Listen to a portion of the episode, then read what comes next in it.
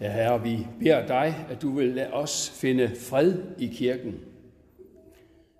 Fyldes op af din fred, og få lov til at se, at du kalder os ind i din herlighed. Amen. Vi rejser os og lytter til det hellige evangelium, som det står skrevet hos evangelisten Johannes, nej, evangelisten Johannes, Matthæus.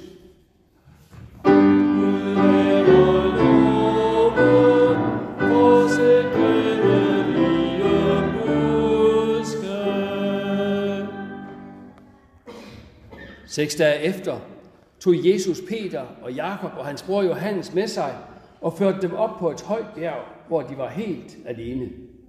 Og han blev forvandlet for øjnene af dem. Hans ansigt lyste som solen, og hans klæder blev hvide som lyset. Og se, Moses og Elias kom til syne for dem og talte med ham. Så udbrød Peter og sagde til Jesus, Herre, det er godt, at vi er her.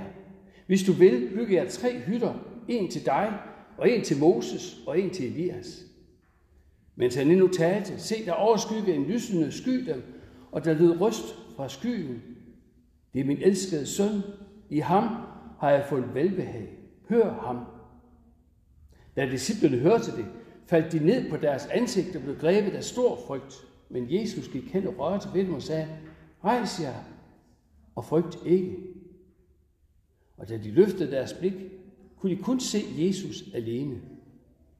Mens de gik ned fra bjerget, befalede Jesus dem, fortæl ikke nogen om dette syn, før menneskesønnen er opstået fra de døde. Amen. Værsgo og sætte det ned.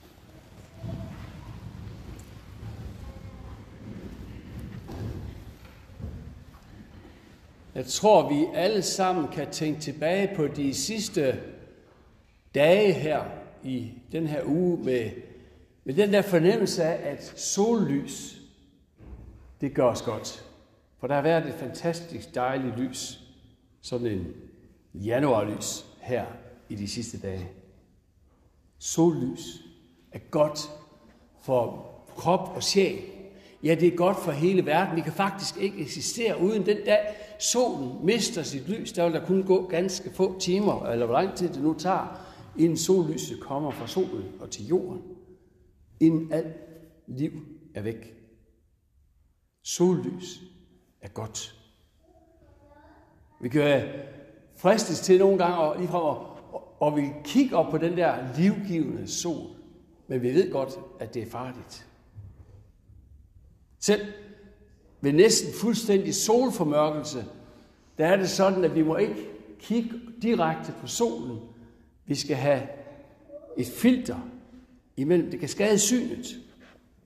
Vi skal have særlige briller på, eller en anden form for filter, før vi ikke tager skade af det. Vi kan kun tåle solens lys gennem et filter. Og jeg kom til at tænke på det, da jeg læste de tekster, som er knyttet til den her sidste søndag i Helse Kongerstiden. Sidste søndag i den tid, hvor vi særligt mindes om, hvordan Jesus langsomt åbenbarer sig mere og mere for os.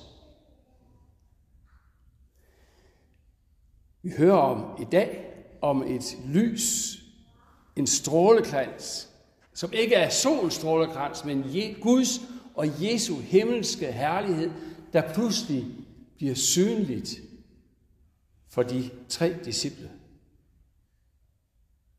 Og samtidig mindes vi også om, at også her gælder det, at vi har brug for et filter og se Guds herlighed igennem. Og at det filter, det er Jesus og ham alene. Først hørte vi om Moses. Moses, der også fik en åbenbaring af Guds herlighed. Så meget, så der står, at da han kom ned fra Sinas bjerg og havde tavlerne med sig, der vidste han ikke selv, at der var sket noget med ham. Men Aaron og folket, de kunne se det. Hans ansigt strålede. Han var forandret. Og de blev bange for at komme ham nær, fordi hans ansigt havde en afglans af Guds herlighed. Det var allerede inden da, Moses største ønske at få lov til at se Gud. Det har han sagt til ham. Gud, lad mig dog se dit ansigt. Og Gud havde på en måde givet ham lov til det. Eller i hvert fald se hans herlighed. Han sagde til Moses, nu vil jeg lade min herlighed drage forbi dig. Men ja, du skal stille dig ind i klippespalten der. Så holder vi en hånd for, og så kan du gå forbi, så kan, jeg, så kan jeg gå forbi, og så kan du se mig bagfra. For mit ansigt. For ingen at se. Ingen kan se Guds ansigt og leve. Intet menneske kan se Guds ansigt. Og nu kommer Jesus, øh, Moses så der med de nye tavler, efter at have haft samtaler med Gud. Og hans ansigt strålede. De kunne ikke se på ham. Det var bare en afglans, og alligevel kunne de ikke se det. Sådan er der en lighed, og samtidig også en stor forskel mellem Moses, der er på bjerget og ser Guds, Guds herlighed, og disciplerne, der er på bjerget og ser Guds herlighed. Moses og de tre disciple fik et glimt af herlighed, men Moses fik ikke lov at se Guds ansigt. Men i Jesus, der så de tre disciple Guds herlighed. Forvandlingen, åbenbaringen, skete lige for øjnene af dem. Man fristes næsten til at citere julesalmen. Guds milde ansigt skal vi se, fordi de så Jesus. De så Jesus blive forvandlet. Så Jesus, som han virkelig var i den himmelske verden. Den herlighed, som, som han altid har haft, den blev nu tydelig for dem.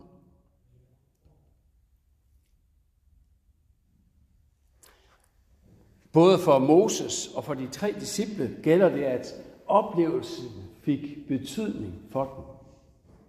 Vi hørte Peter, citeret fra Peters brev, hvordan han, han mange år senere kunne tænke tilbage på den her begivenhed som noget helt særligt. Som noget, der understregede, hvor vigtigt og hvor rigtigt det var at tro på Kristus. Det havde afgørende betydning for dem. Det havde det også for Moses, som følger åbenbaringen. Der var det altså det med, at han måtte dække sit ansigt, for at de andre kunne se på ham. Den følge havde det for ham. Men for disciplene, som heller ikke, de kunne heller ikke derefter fuldt ud se Jesus i sin herlighed. Kun lige dette glimt så snart de kom ned fra bjerget igen, så levede de stadigvæk i denne adskillelse fra Guds herlighed. Det var først, da Jesus var opstået fra de døde, først på pinsedagen, at Guds herligheds glans fuldt ud gik op for dem. De så, at det var kærligheden, det var evangeliet, det var Kristus selv, det var Helligånden, der var Guds herlighed.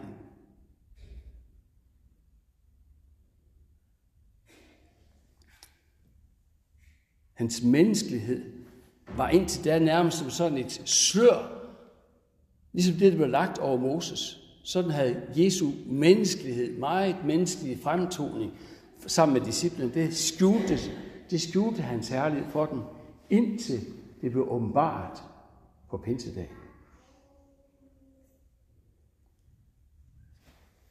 Og hvorfor skete det her så? Hvorfor så både Moses og disciplene Guds herlighed? Ja, man kunne jo tænke, at det var som belønning for lang og tro tjeneste. Er Moses, nu har du ført mit folk så langt, så nu må du få lov til at se min herlighed, om så end for bagsiden. Ja, disciple, nu har I fulgt mig igennem to-tre år og set mig i, min, i det, jeg foretog mig. Nu skal I få lov til at se min herlighed. Men nej. Moses havde netop oplevet den største fiasko i sit virke. Folkene havde tilbedt en guldkald i stedet for Gud den almægtige. Eller lavet sig et falsk billede af Gud som en guldkald og tilbedte ham. Og disciplene fejlede igen og igen i deres tro på Jesus. Nej, det var ikke belønning, men det er for, at vi skal vide, at Jesus er Guds søn, både menneske og Gud.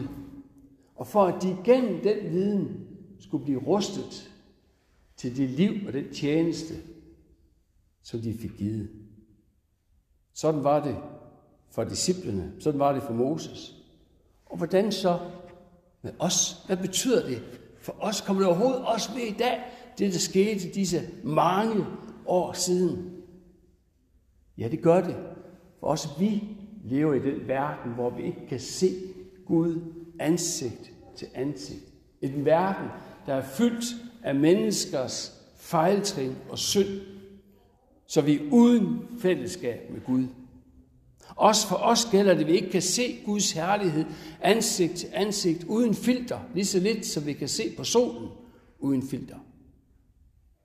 Vi har også behov for at, at se Guds her, behov og et ønske om at se Guds herlighed. Men der er forskel på disciplene og på os.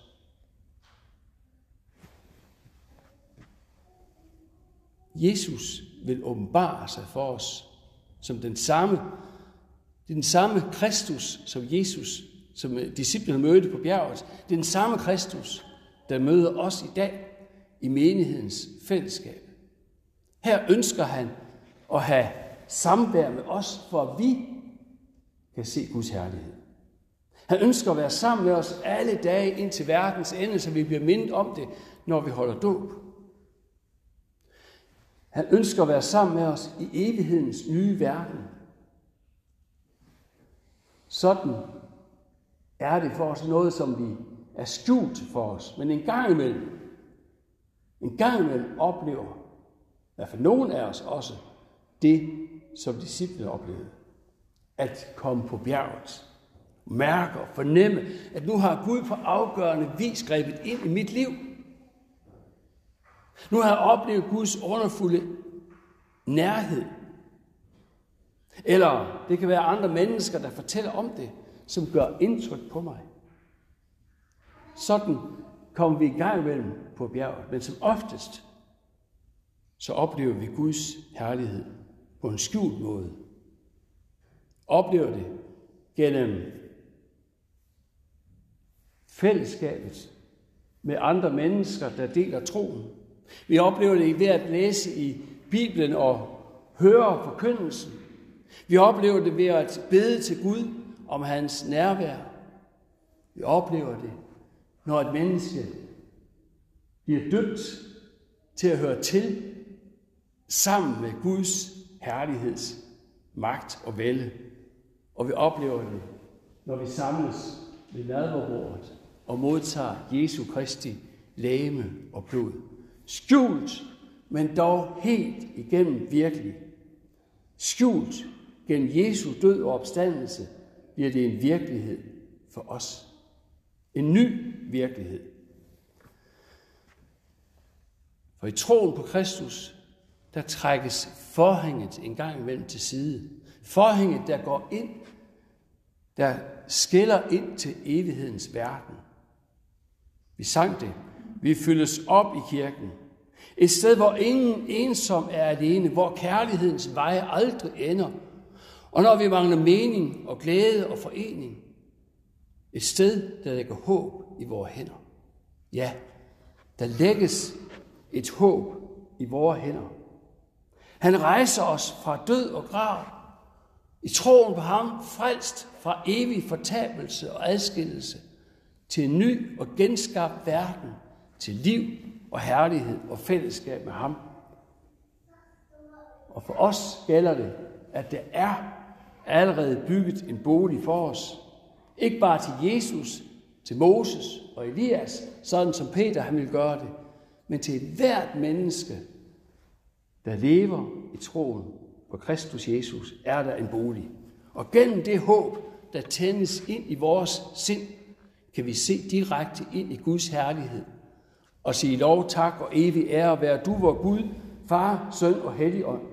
Du som var, er og bliver en sand i Gud, højlov fra første begyndelse, nu og i al evighed. Amen.